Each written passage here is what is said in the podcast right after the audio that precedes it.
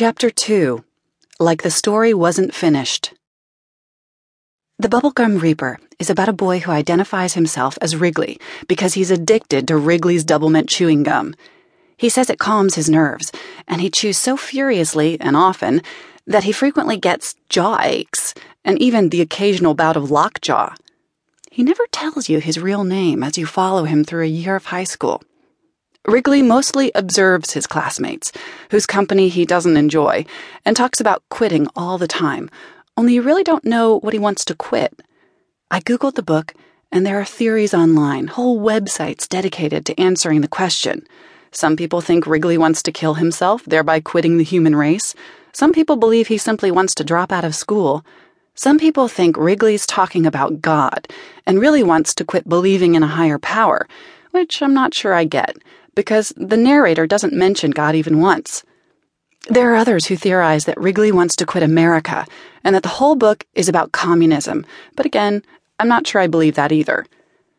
The problem is that Wrigley falls in love with one of two identical twin sisters, named Lena and Stella Thatch, only he doesn't know which he loves. It happens because one of them likes to talk to this turtle that suns itself on a rock sticking out of the creek near the high school they attend.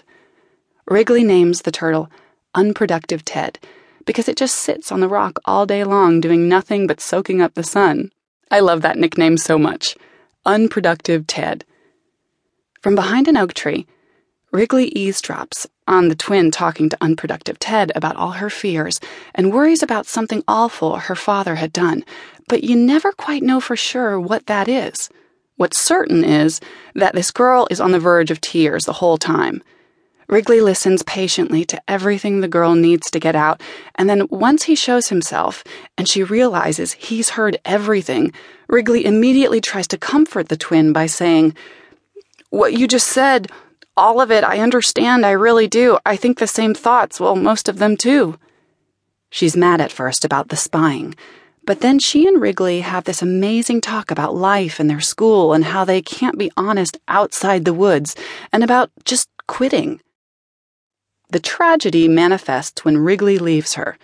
On his way home, much to his horror, he realizes he didn't ask for a name and therefore doesn't know if he had this really intimate experience with Stella Thatch or Lena Thatch, which includes a crippling and nauseating anxiety attack. Actually, he pukes, because the twin kept saying over and over, Please don't tell my sister about this, please. He realizes that he can't ask one of the twins if it was her by the creek without risking betraying her confidence, because if he asks the wrong twin, it would ruin everything. It's obvious that he can't get out of his own way, but you feel really sorry for him anyway, because in his mind, it is an unsolvable problem that tortures him. He spends months trying to figure out exactly which twin he spoke with, and waiting for her to say something to him in school, and worrying that maybe she's waiting for him to make the first move. And he's also worrying even more that she regrets their private conversation in the woods and never wishes to speak with Wrigley again.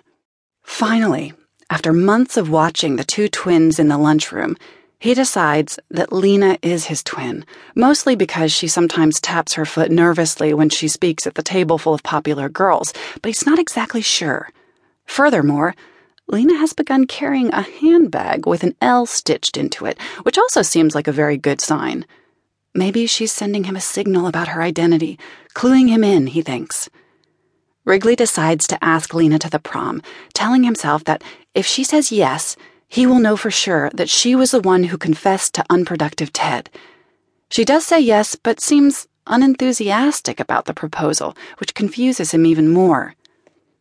Wrigley rents a tuxedo and buys a yellow rose wrist corsage, and yet, just before he rings the doorbell at the twins' home, he realizes that the twin he met in the woods would never want to go to the prom he knows this because he doesn't really want to go to the prom either, and is only in a tuxedo to find out if he has the right sister. He couldn't care less about any of the rest, or what he calls pageantry. The twin who talks to a turtle all alone by the creek would not love the Wrigley who attends the prom because he's in a costume and is not being true to who he really is the plainly clothed Wrigley in the woods. It's so obvious, he thinks, and I agree. He cannot attend the prom.